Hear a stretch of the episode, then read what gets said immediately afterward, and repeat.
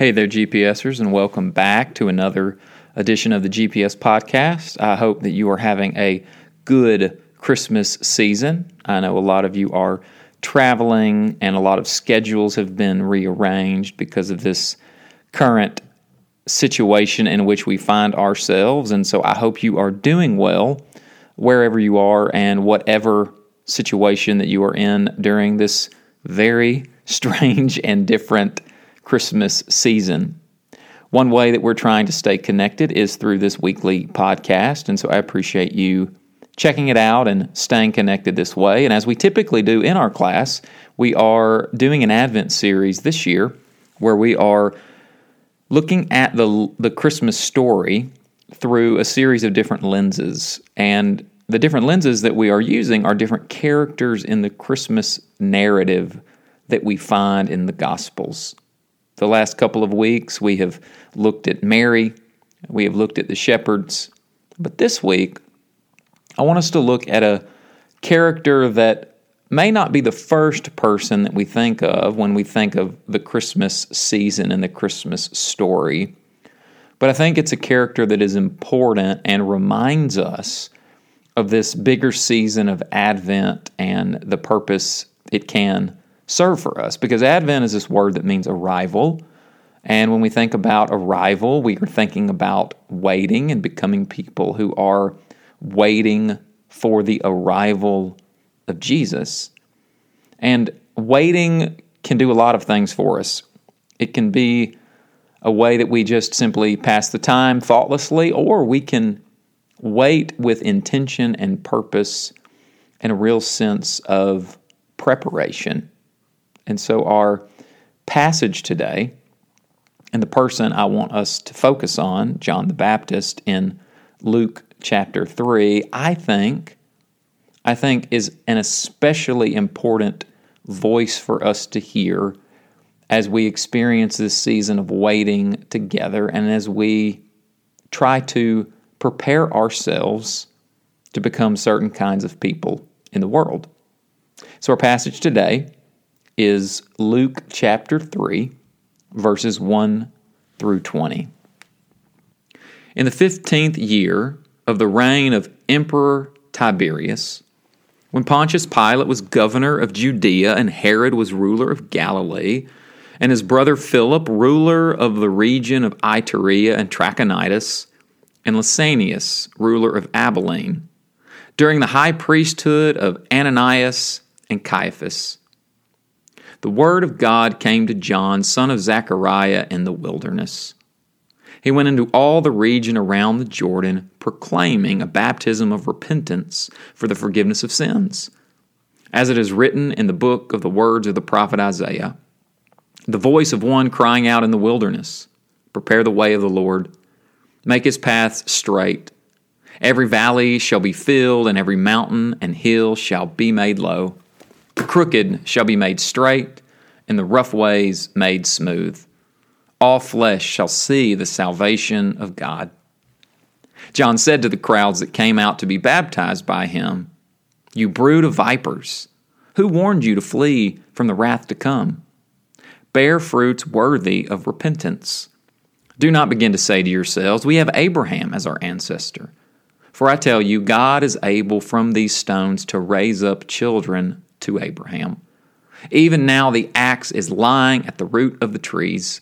Every tree, therefore, that does not bear good fruit is cut down and thrown into the fire.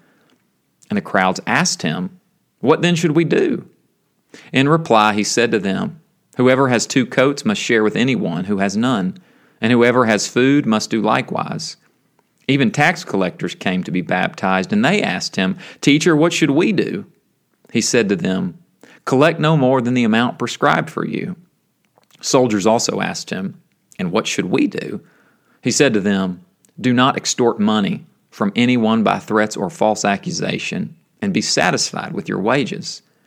As the people were filled with expectation and all were questioning in their hearts concerning John, whether he might be the Messiah, John answered all of them by saying, I baptize you with water, but one who is more powerful than I is coming. I am not worthy to untie the thong of his sandals.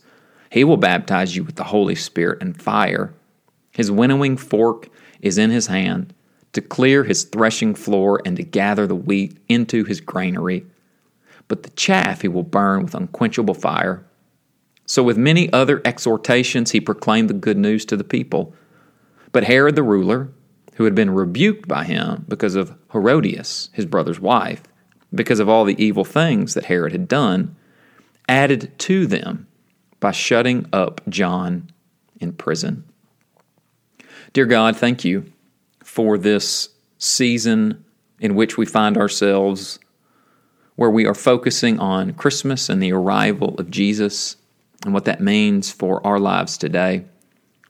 And I pray that as we focus on this passage, this challenging passage, I pray that you would give me the gift of preaching and teaching, and that you would give us all the gift of open hearts, that we would hear your voice and that we would be transformed by it more into the image of your Son, Jesus. It's in His name we pray. Amen. A few weeks ago, the day after Thanksgiving, I did something that I had not done in a couple of years. I began to decorate for Christmas.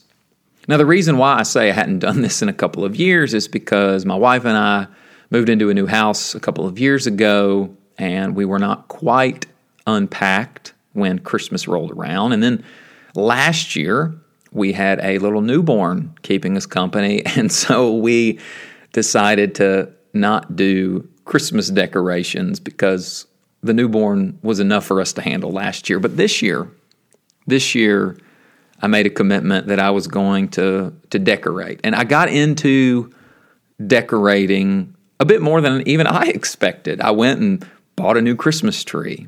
I did some outdoor decorations with wreaths on our windows.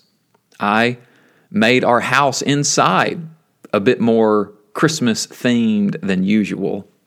And I think even my wife was surprised that I ended up getting into our Christmas decorating a bit more, but I joked with her and just told her that I was trying to make up for the last couple of years of not doing anything. But the final product, the final product, I was quite pleased with and am quite pleased with, and so was my wife.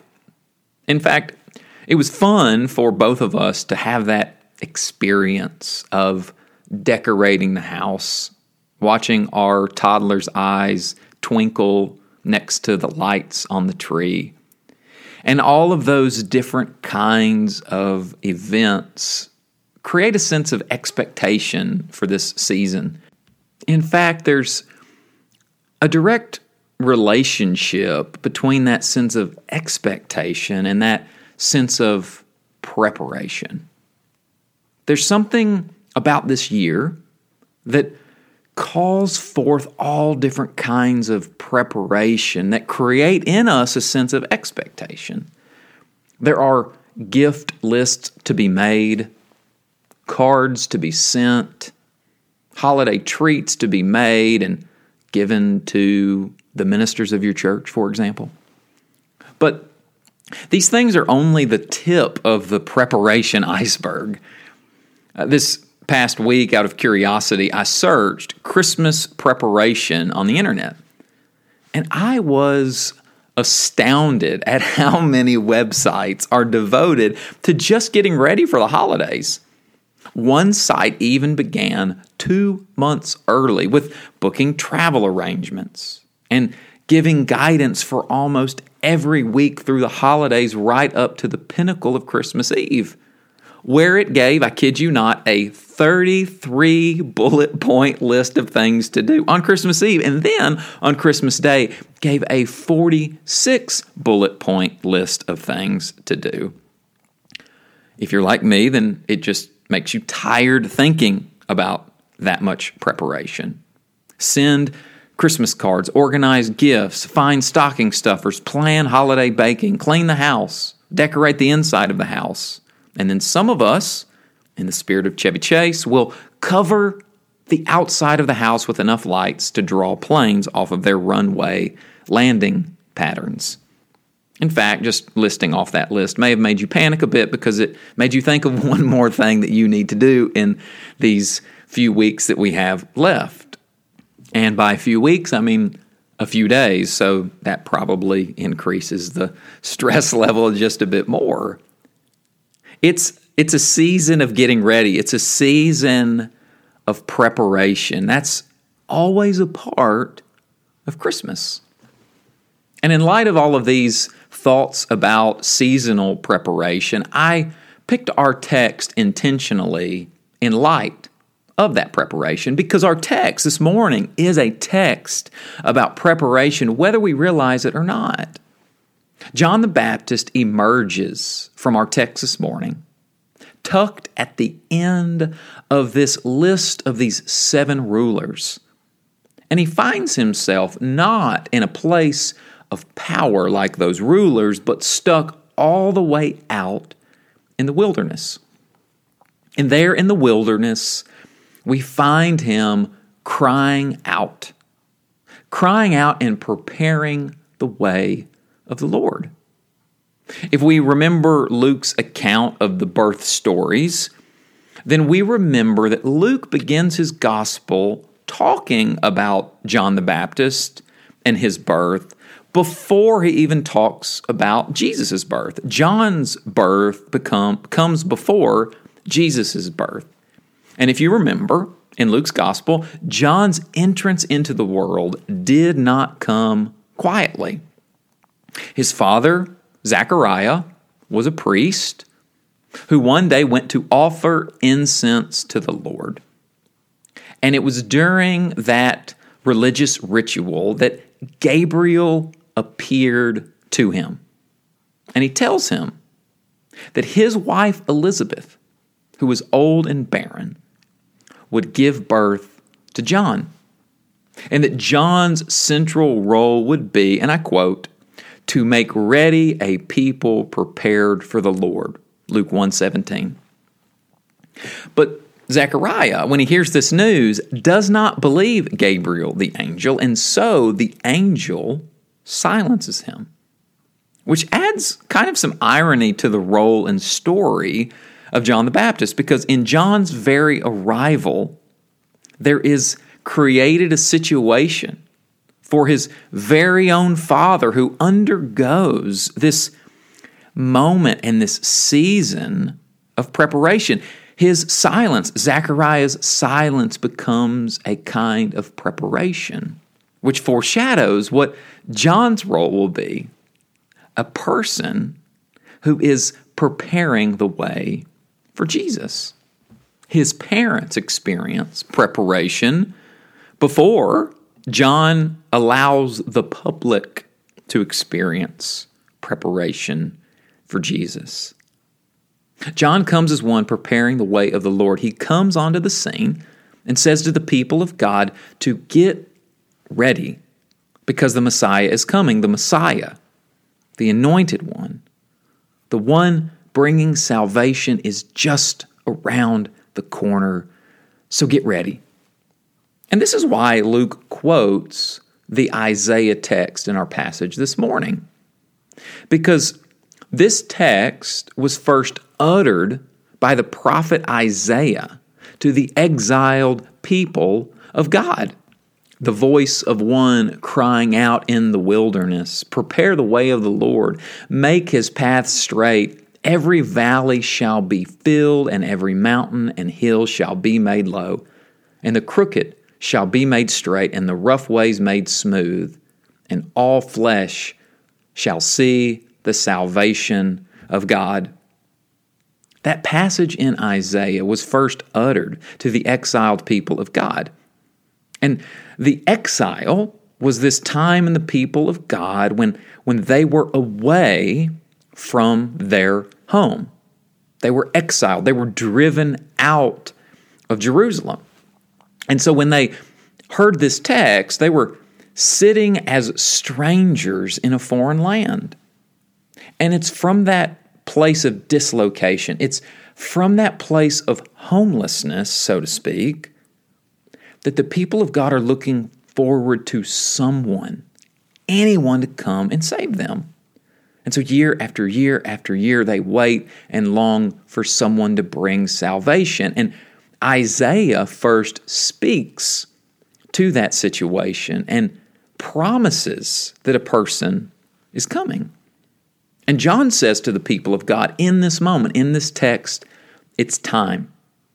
The time has arrived. It's time for deliverance. It's time for salvation. It's time for all flesh to see the salvation of God. And so John says it's time to get ready, that there are preparations to be made because the Messiah, the Messiah is here. But but the preparations that John the Baptist calls for are not necessarily the preparations that we might expect. Because John calls out from the wilderness and he calls for the people to repent. John proclaims a baptism of repentance for the forgiveness of sins, Luke tells us. And it is one of those messages that if you read it closely and carefully, makes you sit up in your seat and straighten your back. It's like when someone says that one thing at the dinner table that everyone knows you're not supposed to say, and then it gets said, and then all of a sudden that person has everyone's attention. Everyone is alert. Everyone is wide eyed and tuned in. You know what I'm talking about that time, that place, that situation where that person breaks into guarded territory and, and everyone feels just a bit of discomfort. John the Baptist has that kind of effect on the people who come out to hear him because he's a prophetic figure. And prophetic figures are disruptive figures. They break into guarded territory. They make people uncomfortable because because he says that just because they claim to be the people of God doesn't make them the people of God. Just because they say that they have Abraham as their ancestors, that does not give them a free pass to God. He breaks onto the scene in this region around the Jordan River to prepare his people for the arrival of Jesus, to make paths straight, to fill valleys, to lower mountains, to smooth out the rough places. And for John to do that, he calls the people to repent. Repentance repentance is maybe not the word that we hear a lot during Christmas season. And maybe it's a word that we don't hear much anymore any time of season. We hear things like, I'm sorry. We hear things like, I shouldn't have done that. We hear, I feel guilty about what I said or did. But, but we don't often hear people say, I repent much anymore. And I find this fact maybe a bit sad because it's an important gospel word. It's an important word in the story of Scripture that, that basically means to turn around to change one's mind, to start going in a new direction. And, and it's a central move in the gospel story. And that's the message John is proclaiming to the people of God. He calls for them to turn around, turn around from the ways they were going and begin going a new way, the way of the Lord. He calls for them to begin preparing and changing their hearts and their minds to receive forgiveness, God's letting go of sins. And this forgiveness is central to the gospel as well. That God does and will forgive us of our sins when we repent. But it's important to understand the relationship of these two words repentance and forgiveness. In the words of Barbara Brown Taylor, she writes Forgiveness is a starting place, not a stopping place. It is God's gift to those who wish to begin again. But where we go with it is up to us.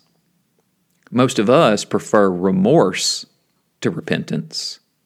We would rather feel badly about the damage we have done than to get estimates on the cost of repair. We would rather learn to live with guilt than to face the hard work of new life. repentance and forgiveness are about new life. And as we keep reading beyond these initial words of repentance, we will realize that new life is the very thing John calls the people to embody. He calls for fruit that reflects a changed life. And as these different groups come to him, tax collectors and soldiers, he, he keeps calling for these people of various stations and places in life to lives of generosity, to lives that reflect justice and mercy, to, to lives that reflect satisfaction and contentment. And that's really what repentance is living life differently than you were before. Because when you begin living your life differently than you were before, then you are preparing yourself for a different kind of life yet to come. John says this is the kind of preparation we need to get ready for the new life of God's salvation in the person of Jesus, this preparation of repentance. And when you begin to think about that, when you begin to think about that theme as a part of the Christmas season. Maybe not a thing that you would expect to hear about, but one I think that's important to hear about. The reason why I think it's important for us to focus on the theme of preparation of repentance is because it pushes us to think more about the one that we're getting ready for. Because that's the thing about preparation it's for something. It's preparation for someone. And in light of the gospel story, in light of this Christmas season, that is the main thing that we should be thinking about. Who is this one who we're preparing for? Who is this one who has been surprising people even before his birth? who shows up to a peasant girl's womb in the middle of nowhere, who causes other babies to leap in their mother's womb while they're still expecting. Who is this one who has been turning things upside down since the very start of his story? Who has angels show up and sing a song at his birth? who causes grown men to shout out in the temple to praise God, who lingers in the temple conversing with teachers, even as a child, being about his father's business, and who will continue to turn things upside down by eating with sinners, hanging out with the poor and with women, and touching lepers, interacting with those who were the least of the day. Who is this Messiah that John points us to this morning? Who is going to baptize with the Holy Spirit and fire? Who's going to take a winnowing fork and throw the grain into the air and setting it on fire to burn away the chaff just to save the grain? Who is this Messiah that is coming? Who is John asking us to prepare for?